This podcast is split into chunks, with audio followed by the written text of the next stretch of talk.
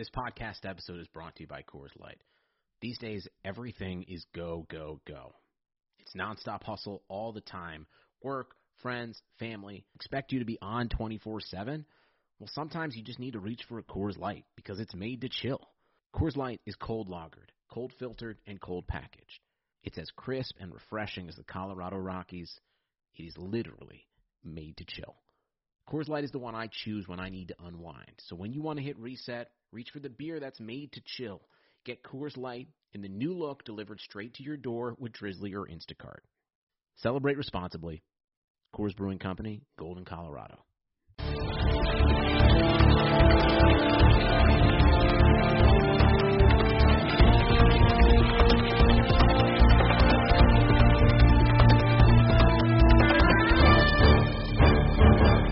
Hello, everyone. Welcome into another episode of Kentucky Daily, a daily podcast covering your University of Kentucky Wildcats. I'm Sean Smith, joined by Derek Terry. Derek, how are you? Doing well, Sean. How are you? Doing well, Derek. We've made it to the end of the week. It's Mailbag Friday. Kentucky will play Florida tomorrow in Gainesville. But before we get into the mailbag side of things, uh, there was some pretty significant news come out of the UK football side today. It, it's been a trend that UK's been on with good news for the last couple of weeks, and I mean this is good news for Jamin Davis, but it's obviously uh, disappointing news for the Kentucky defense that Jamin Davis is declaring for the NFL draft and he will not be returning to Kentucky next year, which which Derek is it's a pretty significant blow to that side of the ball.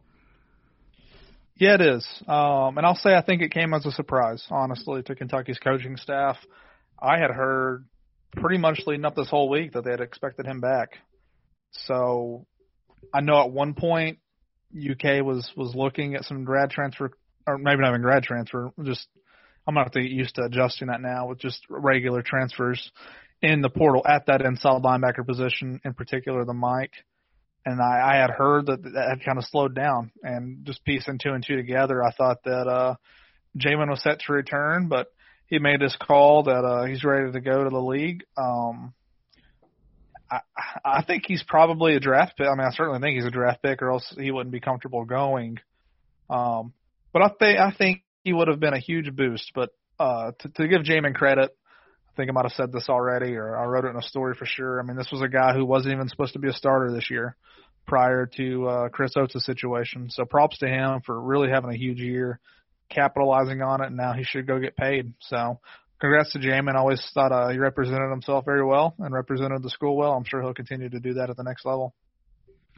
Yeah, yeah. Best of luck to Jamin. I mean, wow, talk about a story there. You know, from where he started at Kentucky to now being able to leave early, Derek. It's it's pretty fascinating story, and you know, best of luck to him. And I'm sure he'll have success wherever he goes. But let's go ahead and jump into the mailbag. Derek, once again, it's, it's another full mailbag. It's uh, it's becoming a, a weekly thing now. So let's start. Let's start with the longest question, and I just sent you this via text. It's from, comes from Trey. Uh, put these developing stories in order from most intriguing to least intriguing. Uh, Cal's continued growth, monitoring whether he doesn't revert to his stubbornness. Dontaie's ceiling and role, Keion's impact and how he fits in the rotation, and Clarke's return and rotational fit. Derek, there there are some interesting storylines right now around this Kentucky basketball team. It seems like it's all happening at once now that Dontaie's emerged, and then we mentioned earlier this week about how I thought that Cal has kind of gone away from his stubbornness a bit by playing Dontaie so many minutes the last couple of games. So I'll let you start with that, and maybe we can collectively put them, you know, most intriguing to least intriguing. So out of those, what do you think's the top one? Well, I think this is a great question, and had I seen it earlier, I might have actually written a story on this. I really like all of these, so uh, good question, Trey. Most intriguing, um, I will say, assume he means for the long term, so I'll try to answer it long term. I would say how, how about this, Sean? I almost feel like Cal's continued growth, monitoring whether he doesn't revert to his stubbornness, seems a little broad. But could I make the argument that in some ways all of these other things, besides, well, besides Keion's impact, but I think you could make an argument that Dontaie's ceiling and role and also Clarke's return and rotational fit could kind of fit into that. It, it does. But for the sake of the question, I'll say number one, Dontaie's ceiling and role, and I only say that's number one for me because I think long term, Dontaie is a very, very important piece to this program. So I think his development this year will be pretty important next year and the following year. Number two, I would say, I would say Keion's impact, how he fits rotation. Then three, I'd say Cal's growth, and then four, Clarke's return and rotational fit. But they're all really good storylines. I don't think, I just don't think there's an obvious, uh, an obvious order there. So it's a good question. I think yours probably might be a little bit different than mine. Yeah, while while you were saying that, I, I kept going back and forth on whether or not I was going to put Cal's growth at number one, but hmm, I'm going I'm going to do that. I'm going to put Cal's continued growth and monitoring whether he doesn't revert to his stubbornness at number one because I kind of feel like how you said it that these others kind of play into that, Derek, of whether or not that he does revert. I mean, this is a guy now that's playing everybody on this roster. Is that something that's going to continue over the next few weeks, or does this change? So then I'm going to go with I'm going to go with Clarke's return and rotational fit second. Just because the backcourt's been getting better right now, what does he do with Terrence? Does he put him? Does he try to force him to be the point again, or does he put him at that two three spot now that Askew and Mintz are playing better, which I think is a very interesting scenario. And then I'll go with I'm gonna go with Keion's impact and how he fits into the rotation third, and then Dontaie's ceiling and role last. Because uh, I actually think we already kind of know Dontaie's role with you know what he's going to do on this team. He's obviously going to be called on to hit shots. Uh, and Keion's impact, I think, is just very intriguing just because it's nine games in. We have no idea, you know, what kind of growth Keion's going to have from last year to this year. Obviously, missing the first nine games of the year is definitely going to have some rust there. But, Derek, this is a guy who's been going through workouts for weeks now. He just hasn't been having any body contact. So I, I would go Cal's growth, Clarke's return, Keion's impact, and then Dontaie's ceiling and role. What do you think about that? I like that. Yeah, we had different ones, so for the sake of that, uh, I'd be curious to hear what Trey's order was if he wants to. It's a very good question, though. Yeah. Yeah, appreciate that, Trey. Uh, and then moving on to Ryan Ray, and we we should say this in case somebody listening hasn't got the news yet, which I, I'd be very surprised that you know Keion Brooks is back. He has been medically cleared and will play at Florida tomorrow night. And this leads right into that. Do you think the addition of Keion in the lineup will help alleviate any of the areas the team has struggled with? And assuming he is a leader and someone the younger guys look to, do you think his presence alone will take any pressure off of the guys who have struggled so far? I think I'm having deja vu, or else we had a question very similar to this at some other point. But uh, I would, uh, yeah, I think I think he can only help. Really, I mean, he's going to be eased back into it for sure tomorrow. I don't see him playing. I don't know. I mean, I guess it'll depend on how he's playing, but I think you they're going to be conservative tomorrow. I don't think they're going to push him back too much unless he's just absolutely balling out, and then maybe that'll go out the window. But I, I do think, I mean, I, I think he can definitely take the pressure off someone like B.J. Boston. So. Yeah, and and I think the biggest thing with Keion is, and I talked to you about this on the phone last night, and I was talking to you about how I think he improves the spacing. Like I, we got to see, you know, Keion knock down some threes at Florida. We have no idea if that's something he's going to be able to consistently add to his game this year or not. We we have no idea what work was put in over the off season. I'm assuming that that was a focal point of it, but just his ability and his skill set, playing him at that four spot, you can even play him at the three spot my takeaway is I think it takes a lot more pressure off of Sarr too, because I think it gives them another veteran on the floor, and then it gives them someone who can space the floor and even give Sarr more space to operate, where Jackson doesn't do that when they play them together. So I think that that would be a guy that could alleviate some of the areas they've struggled with with spacing. And now you got Dontaie on the floor, Derek, who I think even creates more separation and space offensively. It actually changes this lineup when he's healthy and able to play 20 plus minutes a game. Yeah, I agree with that. I mean, Going back to the last question too, when you're talking about bringing Terrence back in, I mean, they're they're not looking a little bit different from. I'll say the games that they've won. I mean, the two SEC games now. Kind of when you see Dontaie starting to come into his own, and now you're going to have two more guys. Uh, well, at least one tomorrow. Clarke's probably not going to play against Florida, but I'd say in the coming weeks they'll finally have their full roster available. So how does that influence minutes for some guys? I mean, that's that's what's going to be fascinating to see and how Cal manages. I don't know, but like Cal's never wanted to play ten guys or whatever, and I think we're about that number, right? In terms of guys who have like he's played a pretty deep, pretty deep roster this year. I mean, Dontaie there for a while was the only guy who wasn't playing, and, and Fletcher, of course, but he was gone for the game. So he's got a lot of options, but I almost like the second half challenge for Cal now is, is mixing with those rotations and finding the very best group to get on the floor to help them win games because they just with the start that they had, I mean, you just can't afford to to lose them anymore. So every game is to be so important, and uh, and that way it might be a little bit stressful for Cal. But I think if you're in his shoes, you want as many players as possible who can help you.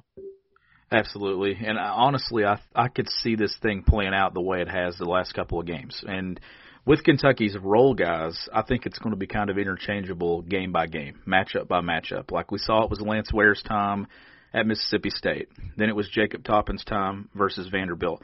I think that's what you're going to see when it comes to rotation and guys stepping up. It's going to be a different guy every night, um, and which which could be a good thing by the time they get into February and March. Derek, I think that this gives Cal some options, and I think that maybe, and this leads back into that stubbornness that we've talked about from Cal. He's seen all these guys.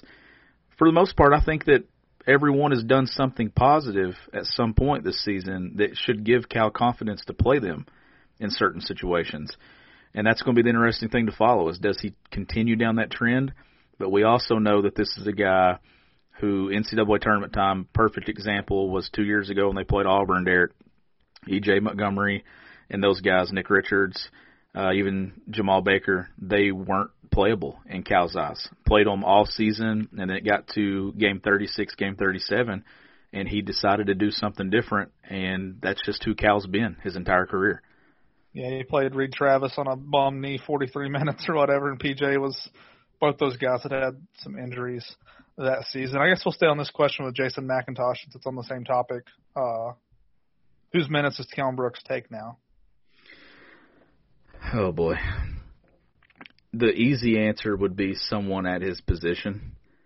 Four. But but I just don't I don't know if that's how this is going to play out. Just because Keion's versatile. Like Keion can slide and play some three, and he can play some four, so which helps because you can you don't have to just force it with by taking some one person's minutes.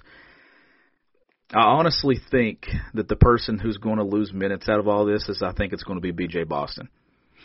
And here's how that scenario plays out. And that's that's right now. It might not happen at Florida, like you said earlier. They're not going to force Keion in there a ton of minutes. But over, let's say two weeks from now, BJ's still struggling, still shooting the ball poorly, and Keion's kind of finding his groove, getting in getting in basketball shape. And by basketball shape, I mean getting out there and getting the feel of the game back. You know, getting contact and being able to control his body and traffic, something he hasn't had to do since probably early summer that we know of. I think that Dontaie you could see slide and play the two, Keion play the three, which then forces BJ out, takes some minutes there, or you know Keion playing the four, Dontaie the three, and when Terrence Clarke comes back, there's Terrence Clarke and Askew and Mintz rotating at those guard spots. I, I I just think that BJ Boston's minutes are the minutes that are going to be taken right now. And honestly, given the way the roster has looked and performed, I don't know who else. Why would you take them from anyone else right now? Yeah, but don't you just think that it it would just still? I mean, I guess just the way we've been conditioned under Cal. I, think in terms of someone who would deserve to lose their minutes the most, it's been BJ for the way he's played. And like you said, if we're talking about a scenario two weeks from now, it'd be pushing what 15 games that he would have given BJ to try to figure it out. Correct? I mean, the kid's taken what almost 50 more shots than the next closest player on the team this season. So I, I would agree with you that I think he would be the guy to, who would who would stand to lose the most. But that that's probably why these next few games for uh, BJ are so important because I, I think you're at a certain point like you've got to say enough is enough. Well, And I mean, even even if it's he's still kind of splitting time with someone, just kind of the role like he is still in that role. Like, do you still view him as the number one option in Cal's offense? absolutely not. No, not right now. That's already started to fade away then because obviously for a time he was. I mean, look at the shot numbers. Like he's the one who's been taking the most shots. He's by far missed the most shots. The, the last So- two games changed everything for me. I said going into the Mississippi State game that BJ Boston had to go be a star for this team to win games. He doesn't. Uh, he need. Uh, it would help Derek if if he goes and becomes everything that we all kind of thought he was going to be, and I think everything that he and his camp thought he would be too. Then he is your number one guy.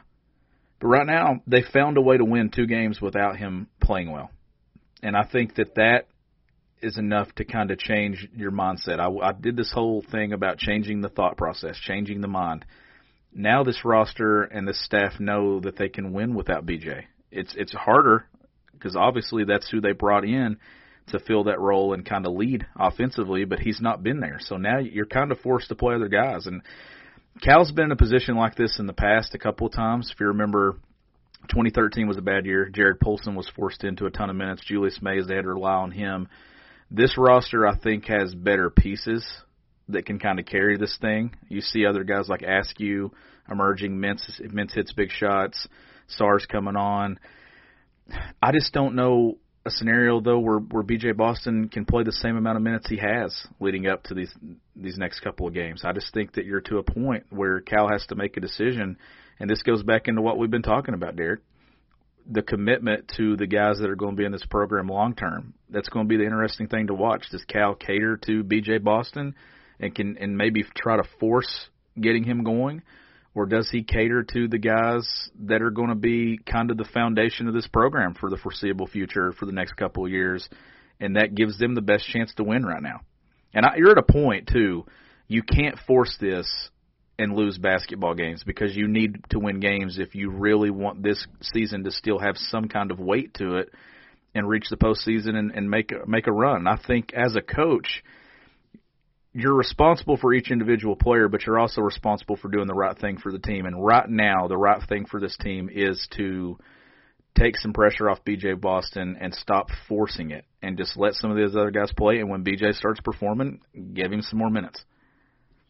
I think you're spot on with that. I mean, I, I do think starting so poorly is I don't want to say giving an out to Cal, but maybe if your record was six and one or or sorry, uh, eight and one, maybe if you're still winning games, you can be a little bit more patient with someone like BJ. But whenever you're losing and some other guys have started out playing him, uh, just some hard hard decisions I think having to be made by Cal coming soon.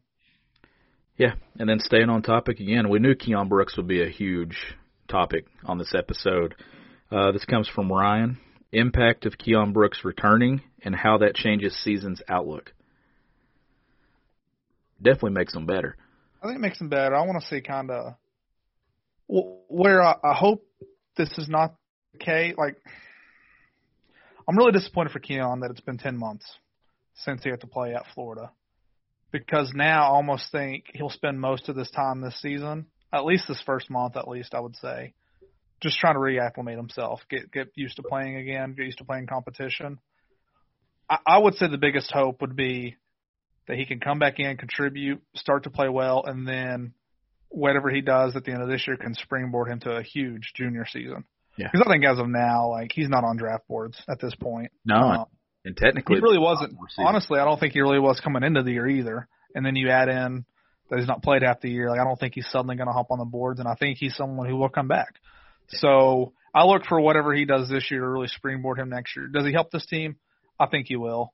But at this point, I think maybe his impact next year could be could be bigger if that makes sense. And here's the other factor of this too. You know, Cal's comment yesterday in the press release was talking about Keion's willingness to do whatever it takes to help this team be successful, whatever that role is, Derek. I, I think given the situation and working someone in, out of all the guys on the roster, I mean, you don't want to say you don't want anyone to have to come back from injury and work their way in, but if you had to pick one, who better than Keion? Because Keion is this guy who anything it takes to help this team, Keion Brooks is going to do it, and you know he's going to be in the right frame of mind the entire time doing it. Exactly. Which has to alleviate some pressure off of Cal's mind too. Yeah, I think so. I think you're right. It's a big deal. I mean, it's a big deal to get him back because I, I had started to just think that he wasn't going to be back this year. I, I was that way earlier this week too. You know, you and I talked. Then I, I just I was beginning to wonder, getting this late in the year, would we see him at all, or would he just choose to sit out? Which now we should add too. You know, he'll be a sophomore again next year under that blanket waiver. So this is, uh, and then another thing too. I, I think what you have out of these guys who are on this roster right now, we've already talked about Jacob Toppin and his impact long term and how he came into this this move to Kentucky wasn't to be a one and done or one year at Kentucky and gone.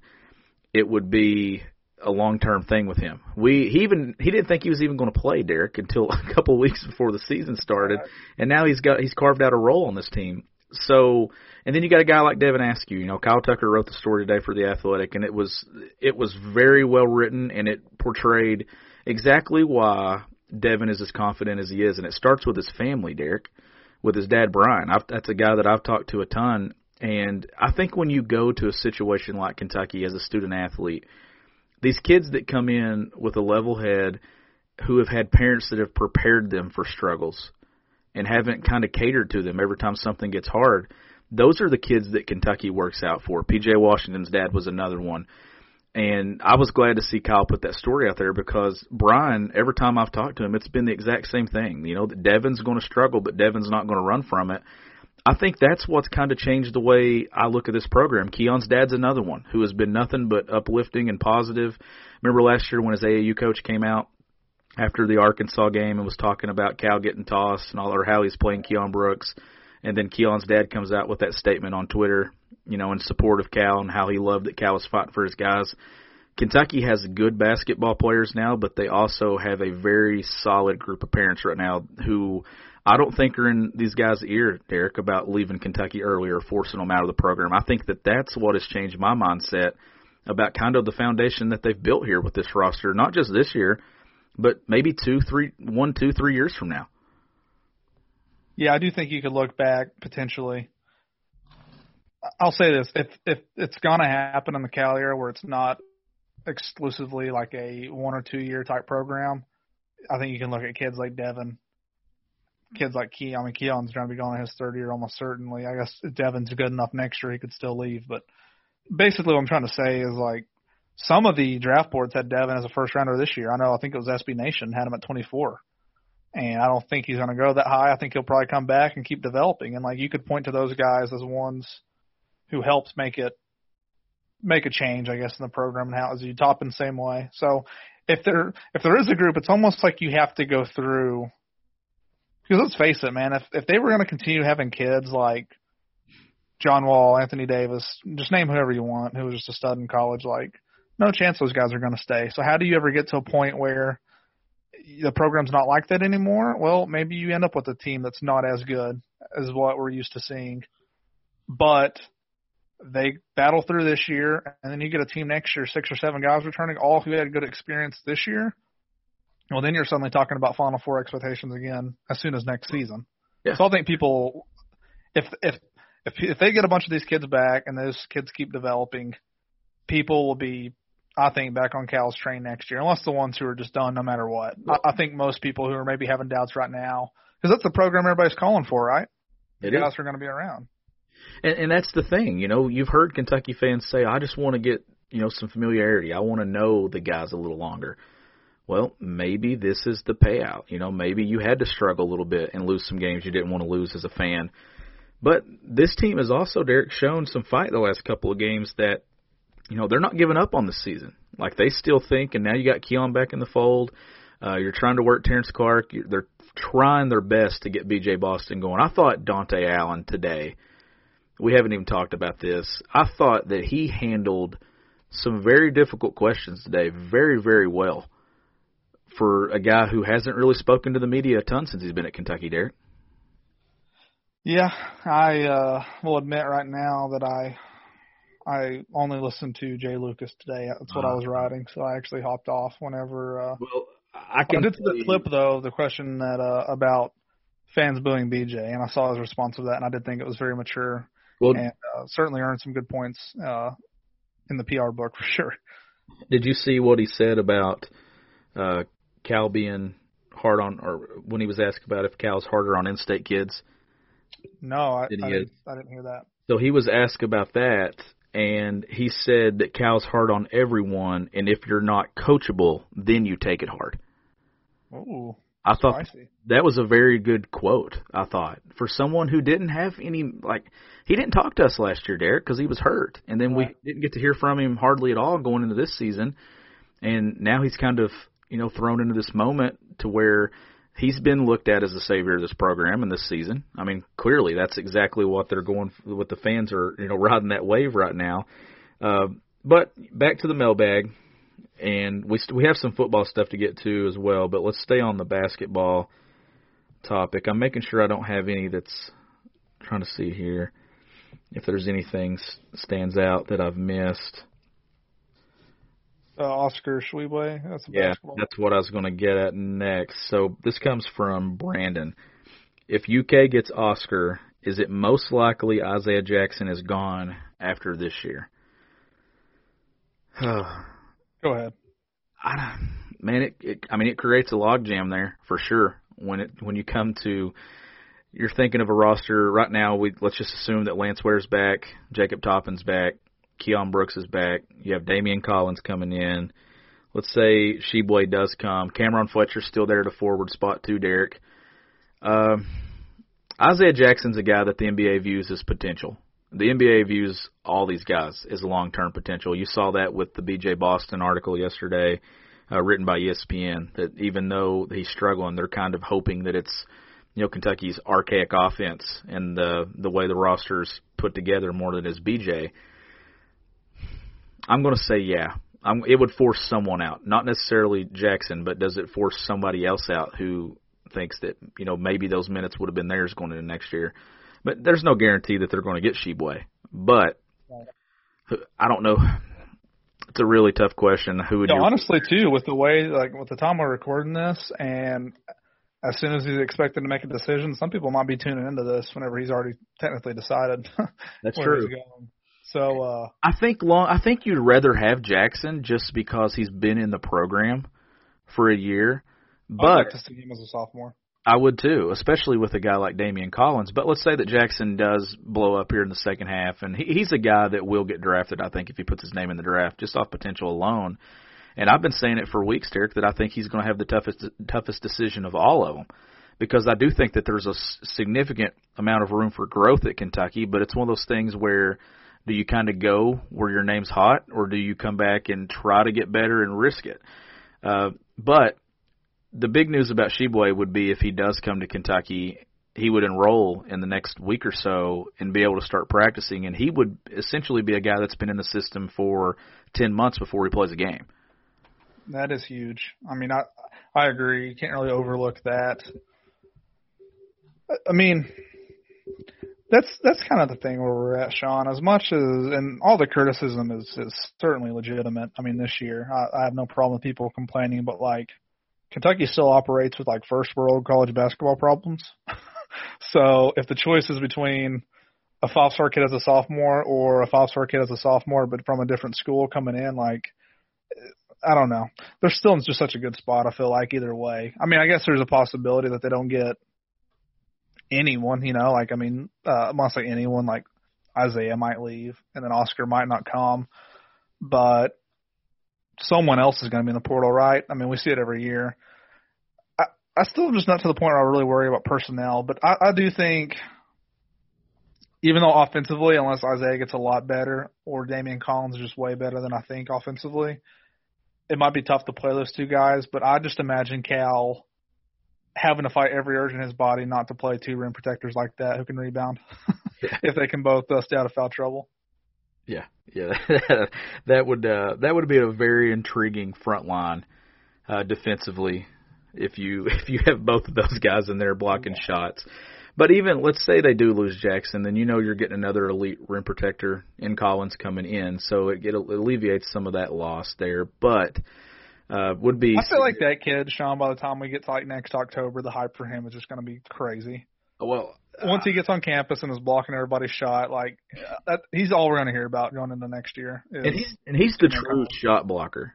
Like Yeah. you know, Jackson has that to his game, but that wasn't kind of what he was billed as. He's not in the same lighting as uh, Collins. Collins has been the guy that that's been the talk about him was just the way he impacts games, you know, with his length and how long his arms are. I do think Derek that someone off this roster will surprise us in return next year. Someone that we're right now kind of have a question mark around them, or maybe that we're thinking is going to go, or trend or something along those lines. It could be someone deciding that one of the two seniors decide they want to use another year. I don't know. I, I just have a gut feeling that one out of the group of B.J. Boston, Terrence Clarke, Isaiah Jackson, Olivier Sarr, Davion Mintz, I just feel like someone is going to shock everything and kind of come back.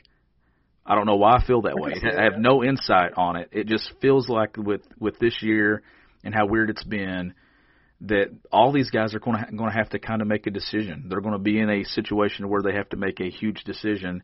With Sarr, it's do you want to play a second year in the program and then try to be a professional and get to the NBA? I think it all depends on what their long term goals are, which we also know that Davion Mintz and Olivier Sarr are just two entirely different conversations than Jackson, Boston, and Clarke. But it just I just have a feeling that someone is going to come back. I could see it. I mean, even if you look at some of these mock drafts, and he might already have his mind made up no matter what, but Terrence Clarke is very close to falling out of the first round in a few of these mocks. I think Jeff Goodman had him like 29th, like barely a first rounder.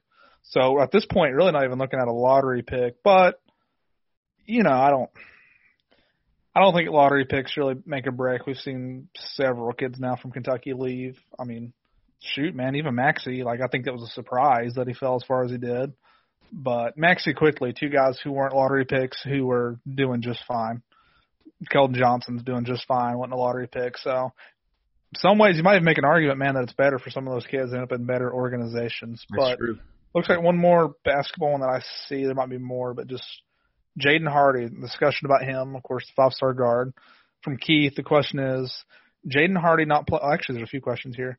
Jaden Hardy not playing his high school year. I mean, riding on the wall for G League.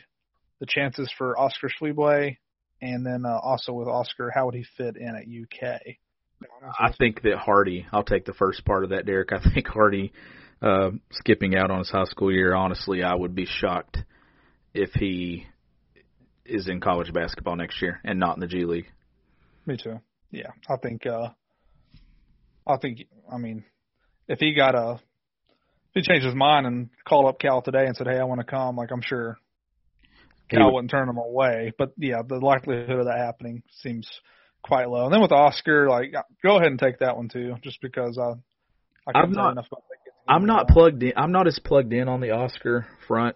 When it happened last Friday, I was on my way to Mississippi State when you know when it it was uh, kind of Yeah. circulating out there that he was going to go into the portal, and I texted you and told you watch or some some I can't remember how I worded it. Watch this one. I think that that's one that Cal needs to call right now. Mhm. And I if, if I'm not saying that unless I think he's a good fit, and I do think he's a good fit for the program, Derek. I just think that anytime you can gain experience, it's a guy who fell in love with Kentucky the first time around. I mean, it was clear that if he hadn't gone to West Virginia, he was going to Kentucky. Uh, ton of Miami buzz right now, but I still think that that relationship with Cal and the coaching staff and in Kentucky, I think that that is uh, definitely helping Kentucky out here, and kind of makes you wonder: is Bob Huggins kind of pointing him in Kentucky's direction? I mean, as close as Bob and Cal are, I mean, for Cal to, you know, take him.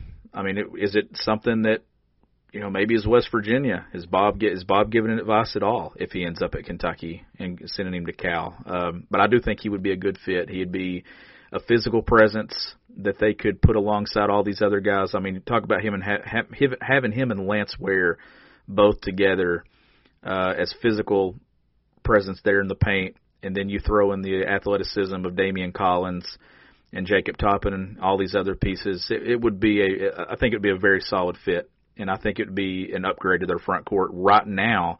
Just having Olivier Sarr and all these guys go up against that body in practice every single day.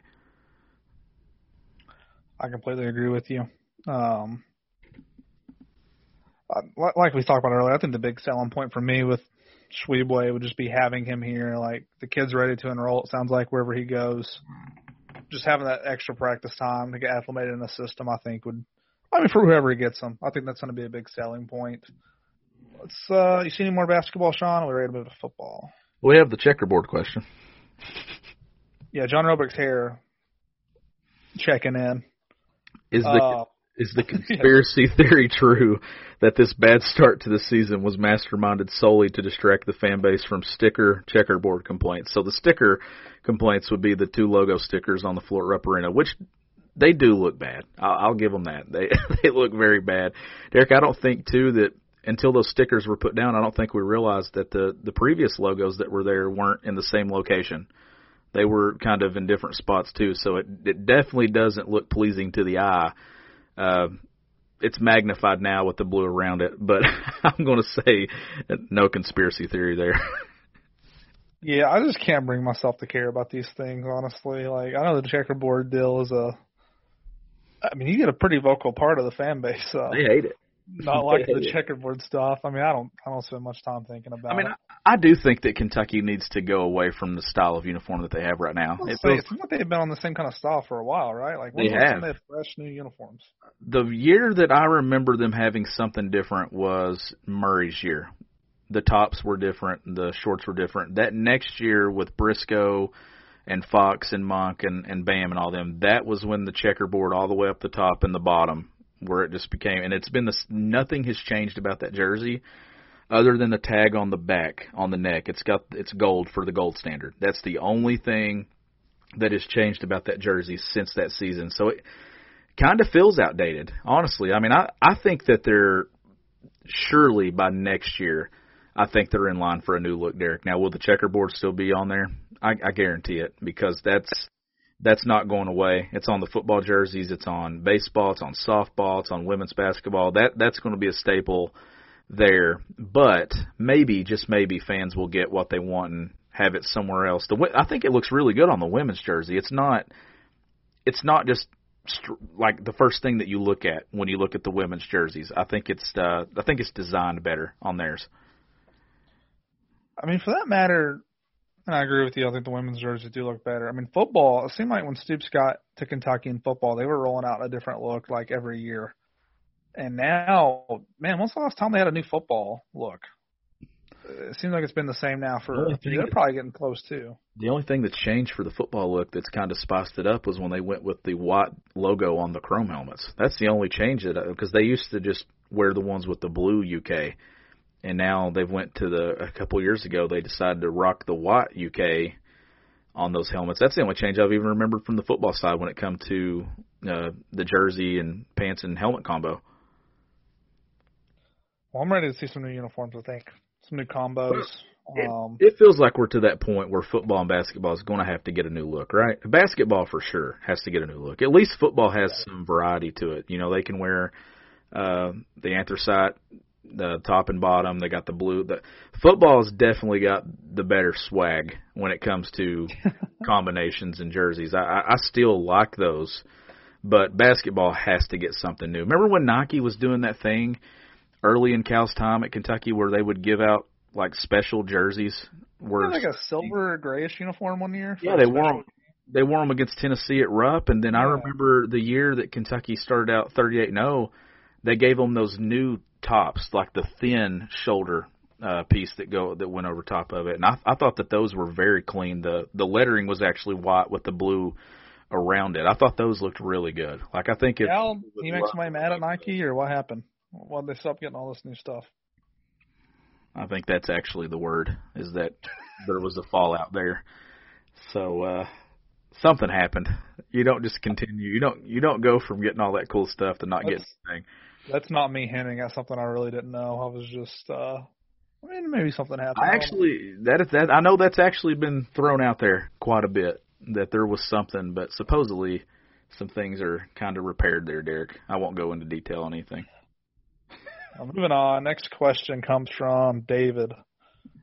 David says, Sean and Derek, with Terry and Nick leaving, talking about football here, Terry Wilson and Nik Scalzo, does Stoops ride with three QBs for next season, or do they go into the portal and hopefully pick up another QB? If so, what names in the portal do you think they go after?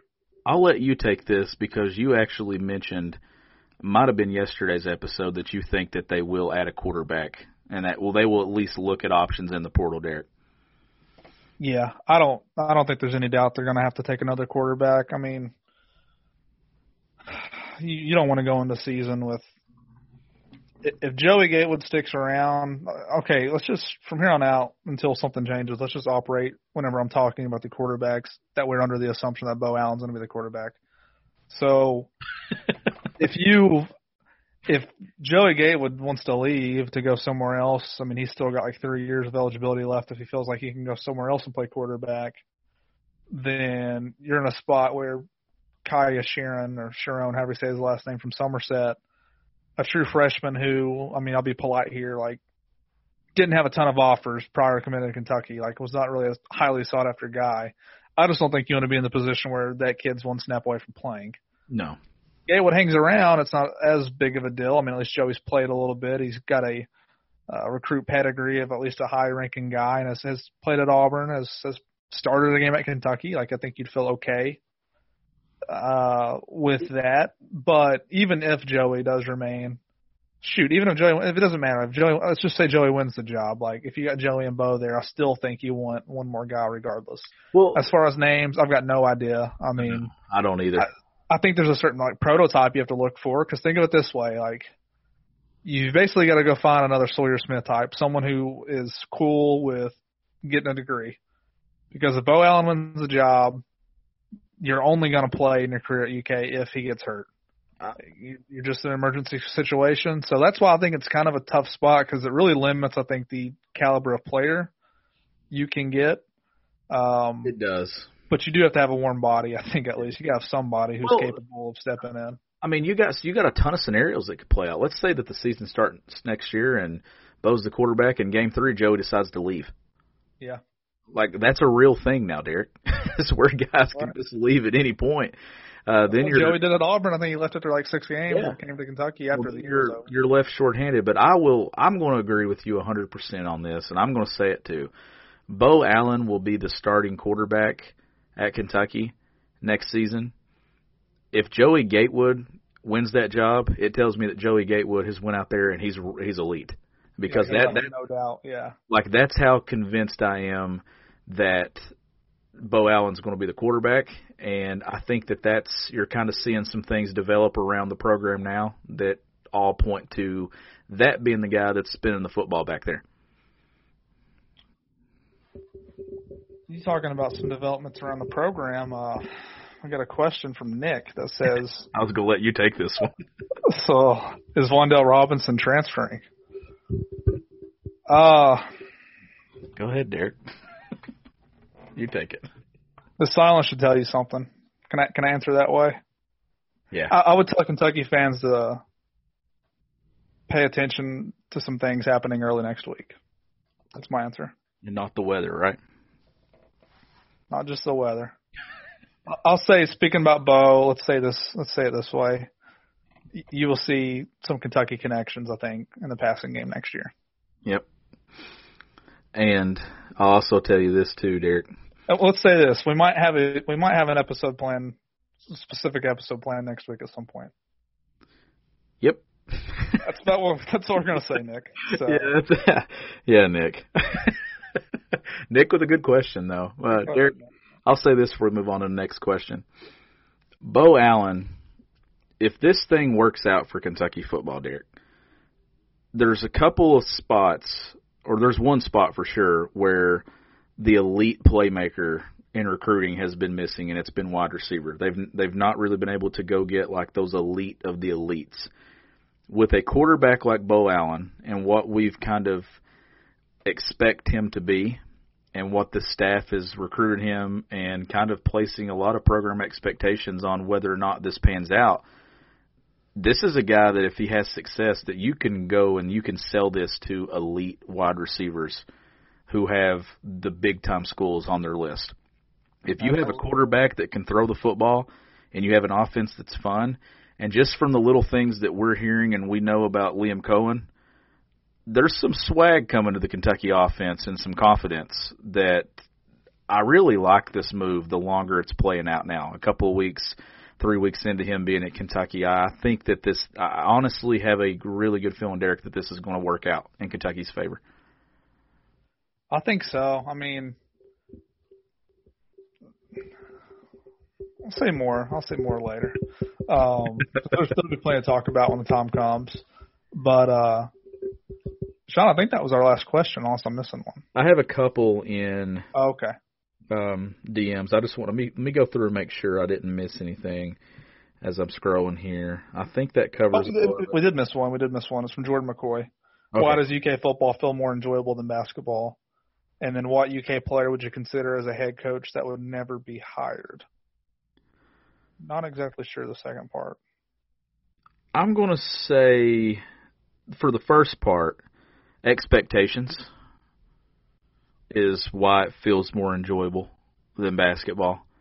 Um, one loss in basketball, Derek, and this fan base feels like it's the end of the world because that's kind of the Yeah. the expectations that you set for a program. You know, I, I coach middle school basketball, and I was telling my kids today, you know, the place that I coach at, they win district championships all the time. And I said, how do you change expectations? And they looked at me, you know, I mean, they're 13, 14 year old, and they're like, I have no idea, coach. What are you talking about? and I said, you go win a sectional championship, and then no longer is winning district championships your expectation. Then you're expected to win the sectional. You go win a state, then you're expected to win state. At a place like Kentucky football, who right now getting to the SEC championship would be the greatest accomplishment they've had. Just getting to the title game, winning the East. I think that's why it's more fun, is because everything that kind of happens with this program, it's new. Uh, where with UK basketball, that's the struggle of being good, and that's that's what comes with being great. Is anything short of that, and that's the beauty of it, though. Anything short of that is disappointing. Yeah, I think the example I would use with basketball, and I think I've said this before, but like in 2013, when I was a student at Kentucky, and I was also a student in 2014-15, um, I wasn't in media then, so just purely as a student, I can tell you the most fun I probably ever had watching Kentucky basketball and being with friends watching games was during that tournament run when they were an eight seed in 2013 when they weren't favored in almost any of those games when when Kentucky was the underdog in basketball, I think it was fun because you just really weren't used to that. And those guys were, I mean, for them, they were overachieving. And whether other people might not feel this way, I felt like 2015 eventually got to a point where it wasn't really fun anymore. It was just, It felt like I don't know how it was for the kids, but like you just kind of, when you're chasing perfection like that, and it got to a point where, like that season should have never been deemed as a. I'm not saying people say it's a failure, but like they tied an NCAA record and won 38 games in a row, won 38 games for a season. Like it was phenomenal what they accomplished. But like the Notre Dame game was like more of a relief than a joy. It was. Whereas maybe the year before it was more like beating Wichita State was a joy, beating Louisville in the Sweet 16 for fans was a joy, Michigan, Wisconsin, all those things. Um, whereas the next season it, it wasn't as. I think I'm beating West Virginia by 40 or whatever after they had talked a lot of smack. Like I know people love that, but so what I'm trying to say is in football, like you always probably go into a game against Georgia or Florida knowing you're going to be a little bit outmanned on paper but times that Kentucky can rise up and win those games, I think people really get excited. But um, and I'll say this too. I'll say I think when the football program had guys like Benny and Josh Allen there, who fans had seen kind of grow up at Kentucky and really evolve as players, like you don't get that in basketball now Mhm. with Cal.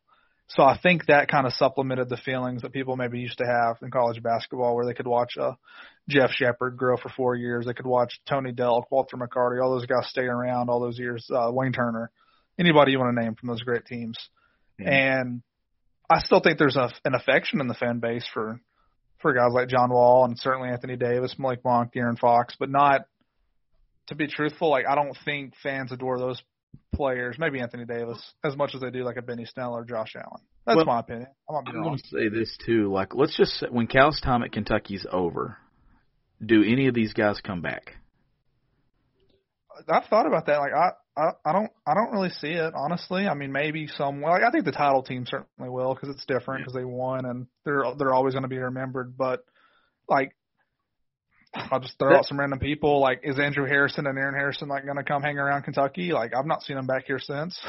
Well, that's since they left. too. So, if if Cal kind of leaves this program, and, and I think this is possible for sure, if he does retire at Kentucky and doesn't take another job anywhere else, Cal staying in Lexington as like an ambassador for the program, I think would kind of keep it all together. But whoever that next coach is, do you really want John Calipari still kind of hovering around and involved with the program? I think it depends on who you go get. Uh, but which leads us into the bottom half of that question, and I'm just going to go and take that from the basketball side of things.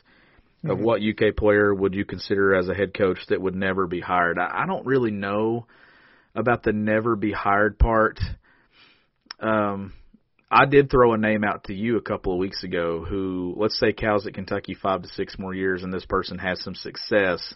I threw out Mark Pope's name to you a few weeks ago. Like if Kentucky got into a situation where there's a former alum that's just a hot name on the coaching front, that it would make a ton of sense and you could kind of rally behind because I think it's going to be very important that whoever replaces Calipari, if it's if you're not able to pull like a Mark Few or a Jay Wright or someone along those lines who is in the elite level of coaching, it's going to be very vital, Derek, that they get someone who understands the program, understands and relates to the fans, and could have that welcoming culture of past players. And what better fit would it be if you could bring back a former player, a guy who won a national championship, with all those guys that would welcome and you know be a part of the program like Tony Delk and those names. Uh, it's it's going to be something interesting to follow whenever that time does come. But that was just a name that I threw out. I, so I took the question a little differently because I didn't really know a former player who wouldn't be hired. I'm trying to think. You got Steve Masiello who's coaching. I'm trying to think of some other names. You know, Walter McCarty obviously was there until everything unfolded there at Evansville. Um, Travis Ford's coaching. I don't know. like, and we have some other guys like Pelphrey's at small a small school. and Pelphrey. Pageant got fired, right? Like, I think he was somewhere and he got Yeah, fired. Pelphrey's at Tennessee Tech now. Um, I would have said Pelphrey at one point when he had a Power Five job. I just think that, I mean, Kentucky. I don't think Kentucky's going to target a former player when it comes down to it. But let's just say that Pope does have a string of success there uh, at BYU now, and he ends up that program ends up taking off and getting to Final Fours and making deep runs in the NCAA tournament it's one of those things that's in the short term memory type thing, Derek, where if it happens and it's fresh, you have a ton of momentum around your name. That's where the next great big time jobs go, or the, those coaches that fill those positions, like at a Texas or somewhere uh, like those schools. I just think that that's kind of the track, the record that you kind of see with the trail that's left there. So that'll be something to watch. Is who are the hot names five years from now? Um, will Kentucky go with a young guy to replace Cal, or will they go with somebody that's kind of proven and won national championships? Cal hadn't won a national championship when they hired him. Billy Gillispie hadn't hired a national champ or won a national championship. Tubby Smith hadn't won a national championship. Rick Pitino hadn't. Uh, so going out and getting a national championship coach, it's very hard. I just don't. Nobody makes that move really in college basketball. Not a UK guy, but you're talking about projecting out five years or whatever. Like, what what about the kind of timeline of Shaka Smart was like long time considered like a possible guy if you're just rumoring names, and then he went from like almost getting fired to now he's probably like back on the list with the way Texas is playing. He is back Uh, on the list. Oh, I he's am. still probably a really young guy too. I wonder how old he is. Let me look that up. I bet he's not even like He, 45. you know, I told you this a few weeks ago when I was watching his team play. 43. Yeah. and they're going to come into Rupp Arena here in about three weeks. Uh, could be a top ten team when they come to Rupp Arena, and that's a that's a guy who it's working out for now. It looked like he was going to lose his job not too long ago. Um, be an interesting name. I think that five years from now, Shaka Smart has had Texas a consistent top ten, top fourteen, top fifteen program. His name would be on the list just because he's young and he's had success at Texas. Uh, Nate Oats at Alabama is just another game, uh, another guy that I'm just going to I'm circling that name because that guy is going to have an elite level college basketball job in the next five years. I don't know where it will be. Uh, there's going to be a lot of jobs I think opening at the same time, Derek. I think that we can kind of kind of circle North Carolina, uh, in there with Duke. At some point, these guys are going to have to retire. Tom Izzo at Michigan State been around a long time. Jim Boeheim at Syracuse been around a long time. Somebody there's going there's definitely an end of an era coming pretty soon to college basketball where these coaches who have been staples in the game for 40 years we're getting to that point now yeah, like where they're going to have to be replaced at some point and those careers are going to come to a close Nate Oats is going to be one of those guys, Derek, who's going to have an elite level job. Kentucky fans are going to get to see him next Tuesday night when he brings his Alabama team into Rupp Arena. All good names, and who knows how it's going to play out. Um, uh, it'll be it'll be very interesting. I'll put it that way whenever the time comes. For we certainly rolled off the the path here, didn't we? Because uh, we still have two mailbag questions. I forgot I had them in D- DM. So oh yeah. Let's go ahead and get to those. This one comes from Lucas Witt, uh, one of the biggest Kentucky fans I know. Derek uh, Lucas, he's always at the women's basketball games, at the men's basketball games. Uh, for Mailbag Friday, will Kentucky be ranked in the top 25 at the end of the year for men's basketball? And also, will Kentucky football be ranked in the preseason? Keep up the good work. Uh, thanks for the question, Lucas. Uh, I'll take the basketball side, Derek, and you can take the football side. I'm going to say that this Kentucky team will find a way to fight their way back into the top 25 by the end of the year. I think it's optimistic, but uh, it's, a good time to be optimistic, though.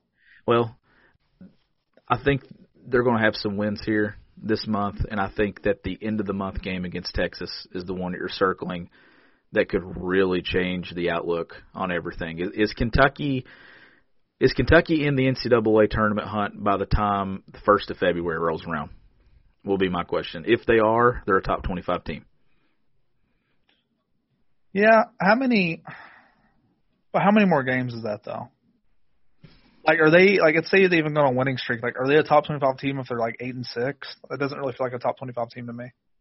No, but I think it's one of those things that you have to look at recent play, and in in the voters' eyes when it comes to polls, you're going off of recent success. I mean, if you drop a team nine spots for a loss, how much did they climb for a big win? So I kind of look at it along those lines that the longer the season goes on, if Kentucky can go on a streak here and let's say they, I actually think that they beat Florida tomorrow. I'm picking Kentucky to win, and then they have a huge matchup at home versus Alabama on Tuesday night. If they find a way to win the next two, Derek, they got a four-game winning streak with uh, two of those wins coming on the road, and then a win against Alabama, and they're leading the SEC if they do that. Uh, kind of changes the thought process, I think, in a lot of people's eyes. And then if you finish the month, let's say you lose at least one game uh, let's just say they lose one game in January, but then they find a way to beat Texas. That's a team that's in the top 25, I think, when February rolls around. Let's say best case scenario. I'm looking at the schedule now in KenPom. If they win the next six, so they play six more games before they play Texas. Theoretically, if they won the next six, they would have wins. They would have two wins over the number 25 team in Alabama, one win over Florida at 23, and then a win over LSU at 33. So yeah, I mean, I, I could see maybe like I I think at that point, Sean, if they do that, then like you're definitely talking about them being a tournament team at least, which is a step up from where they are right now. I would say. However, with what we've seen from this team, the likelihood that they roll off six straight wins right here to have an eight game winning streak, like I don't see it happening. They're, but even four and two or whatever, will be close. But as far as football is concerned, and I said this um back a few days ago. I can't I can't remember exactly what was brought up, but uh I, I don't see Kentucky being on the preseason top 25 for football. If they can add a couple pieces, like I think they will, I think they'll have a, a, a team next year that can get back to. Well, I'll say this: there, there are there are going to be some question marks next year until we kind of know how Liam's offense, Liam Coen's offense is implemented, and how Beau Allen looks like. There, there are question marks, real question marks, that will need to be answered before we go crazy with predictions. But like, I'm to the point now for Kentucky football where it shouldn't be surprising if you pick eight and four for a year, with I think that the, the possibilities. So I would say, well, one, I want to see the schedule fully implemented, but we know the teams that are going to be on there next year. Like, I think they have a pretty good chance to eventually crack the top 25 next year. But no, I don't think they'll start the season in the top 25. Because think about the way the voters view Kentucky anyway. And I, I said this like, if a team like this year had all these guys coming back, some actually like recognizable names on a national scale, and they still weren't in the first original preseason top 25, I think they were like 33rd. Yeah. They're, this team with a with a new quarterback and a couple new, of new offensive linemen, a new offensive system, like just the the people who vote in this are not going to pick Kentucky to be in the top 25. No, they're not. Um, back to the basketball side, I'm going to say the next six games, Derek, they go. I think they have a chance to go five and one. Uh, I would lean more towards four and two being the most likely result, but I think that they'll have a chance to go five and one. I, I think they'll lose one of the two against Alabama. That'd be that'd be a big deal. I mean, but we'll Ken see. Palm how, projects them to go three and three in that stretch. So yeah, well, I would have how six plays out. nine. KenPom has them losing tomorrow too, though, don't they? KenPom has them losing by six tomorrow, and then losing at home to Alabama by one. Yeah. So So I mean, KenPom predicts predicts a final of eleven and fourteen, which obviously would not qualify them for the unless they won the SEC tournament. no, yeah, it'd be a Also, what's not on here though is the South Carolina makeup that happens. So South Carolina just had a big win though over Texas A&M. They were getting some revenge for their football team getting crushed. I think they won by like 24 over A&M. So they I know from talking to a buddy who covers South Carolina that they expected South Carolina to push to be a tournament team this year. So that will not be an easy game. For I mean, uh, well. pretty much never is anyway. Even in know, like Kentucky lost to them last year on the road. There won't be easy games this year at all. Like Right. regardless of who. I mean, we saw that they played Vanderbilt and it took a, a three in the final minute. Yeah, I mean on Vanderbilt, Vanderbilt, or sorry, on, on KenPom, Vanderbilt is by far the worst team in the SEC. Yeah. At 136. and I'm also take- holding out. I think in the six game winning streak or the six game stretch coming up that it's Kentucky will be full strength at some point. that's true. Uh, That's a good point. Yeah. At, at a certain point, we won't view this team the same as we do right now in terms of like uh, by that LSU game, probably two weeks from now, if, if Clarke's or three weeks from now, maybe or no, it's 15 days from now, two weeks from that Saturday, two weeks from tomorrow. Yeah, like I think by that point we'll at least seen a few games with Clarke and Brooks, and he can start to form. Like February to me is where Kentucky will be true full strength of what they will be for the rest of the year, and that's going to be one, two, three, four, five, like six, seven games. Yeah. So one last point before we wrap up here because this is starting to go on a little bit and we want to get to the close. But We do have one more question too. all right, well I'll make this quick. You can answer it real quick. Like if they look so much better with Clarke and, and Brooks, how does the committee take that into effect? it it How, how do they view it? It has to. You have Yeah. to. Remember remember when Zion missed those games down the stretch for Duke that It year? didn't count, right? Yeah, it didn't count. So maybe all this, uh all these losses didn't count because Keion Brooks didn't play. That's what. Dude, you just know that's going to be Cal's go-to if they look so much better. I just know it. So final question's a big one, Derek. It's uh from back to Final Four. Shows up in the mail. He shows up in the mailbag often. Uh, love the show. You guys are an integral part of my day. Thank you guys for your work. We appreciate that. Uh, project UK's t- 2021 football starting lineup, offense and defense. Ooh. Also, any, any potential February freshman signees or football transfers. Thanks as always, Derek. that's uh, that's hard Yeah. because we I- I give- obviously are waiting on some more news bef- before we can really go out and say, you know, who's going to start at certain spots. Yes. Um, so to answer the question on February signees and transfers, yes, I think there'll be a few more transfers. Um, I don't know how to do this a full day. I'll just name off some spots. Like offensively, I think Beau Allen will start at quarterback. I think Rodriguez will be the lead back. I think Josh Ali, player to be named later, will be a starting wide receiver.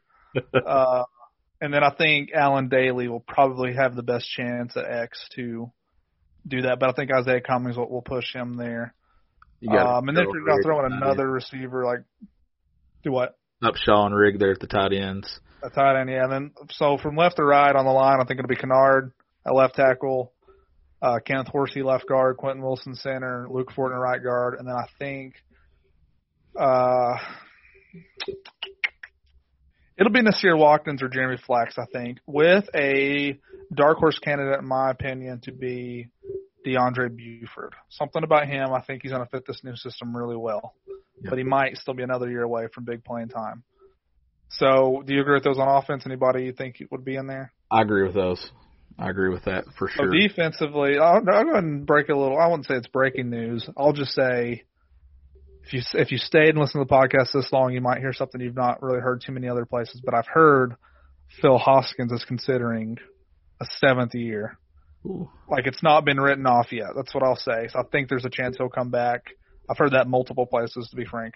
Um, so I think let, let's just include him for fun. I'll say Paschal at defensive end, Marquan McCall at nose, and then Hoskins at D tackle. And then if if uh, JJ Weaver's healthy, he'll be the starting jack, I think. But if not, if he's still recovering from his ACL, it'll be Jordan Wright. Inside linebackers, I will say, um, I'll say well, certainly DeAndre Square, and with what they have on the roster now, I'll give Jared Casey the edge, but I think he's got some more work to do to really solidify that. And then and then probably Katie McDaniel at strong side linebacker. So then in the secondary, the two corners, I would say Carrington Valentine and Cedric Dort.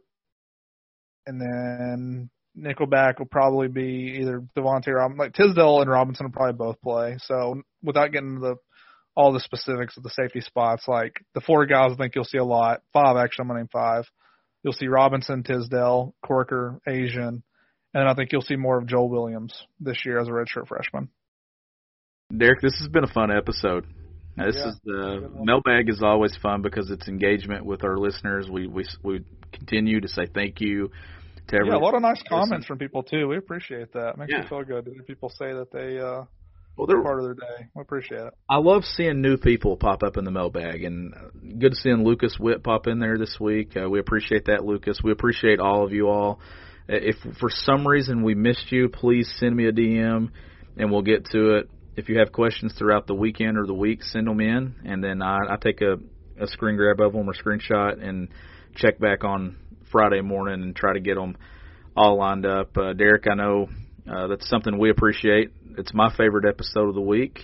Uh, also, my favorite place is the Butcher's Pub. I know you all that listen to Kentucky Daily, you're you should know the Butcher's Pub by now. You know where both those locations are. They're in Pineville, Kentucky, and they're in Williamsburg, Kentucky. And Derek, they're should be expanding into the London, Kentucky area. That's the plan for the, the near future to get a third location right there off of I-75 in London, not far from your hometown of Corbin, Derek. So that would be a, a really good location for a lot of uh, BBN to get out to the Butcher's Pub. But I'll continue to update that as that plan becomes more uh, concrete. But right now, the two locations are Pineville, Williamsburg. You can make it out to both of those locations. You can visit thebutcherspub.com or you can check out both those Facebook pages for more information.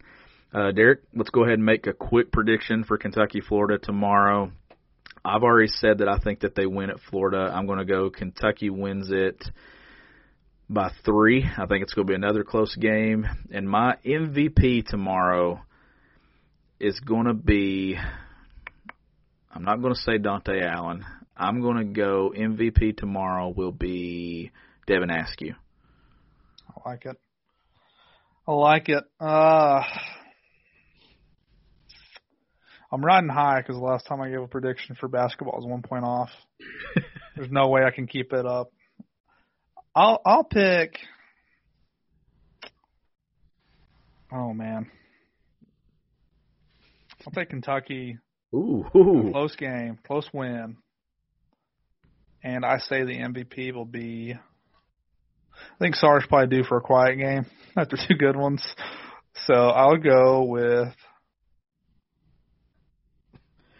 I'll stay on Dontaie Allen. Why not? Ooh, it's so hard to pick an MVP because you just guys have been so hit or miss, haven't they? Yeah, they have been. It's just yeah, hard to kind of key in, which is honestly not a bad thing because it's forced guys to step up, different guys. But uh, I wanted to get cute right there and pick BJ Boston as the. I know uh, you did. I could. I actually was wondering. You tell. I was like, he's going to say it because he's just going to throw it out there. I no. Yeah. I'm, until he shows me, you know, that right. he's ready to emerge, then I'm I'm not going to put any more on him right now. I just think that. uh and like, and Cal was right. Kentucky fans need to continue to support BJ Boston. There's no place for booing him right. or booing anyone in any scenario. Like, just don't do it. Like, it's just it's it doesn't help anything. It's an 18, 19 year old kid. Uh, let them struggle and let them pull their way out of it. And hopefully, for BJ's sake and this team's sake, that he gets it going. Because I mean, I think that they obviously would be stronger, Derek, if he gets his game rolling. But uh, we'll be back to recap everything that happens down in Gainesville. Uh, we won't be there. I don't even know if anyone from UK Media is actually making that trip to Gainesville. It's the trip I made last year, and it kind of shut the entire world down. So I said I'd probably never go again because uh, that was right after right after that trip. COVID became a thing. So I don't think I'll go back for a while. Bad memories. yeah, very bad memories. Uh, but it's been another episode of Kentucky Daily. Thank you all so much for listening. He's Derek Terry. I'm Sean Smith. We'll be back tomorrow.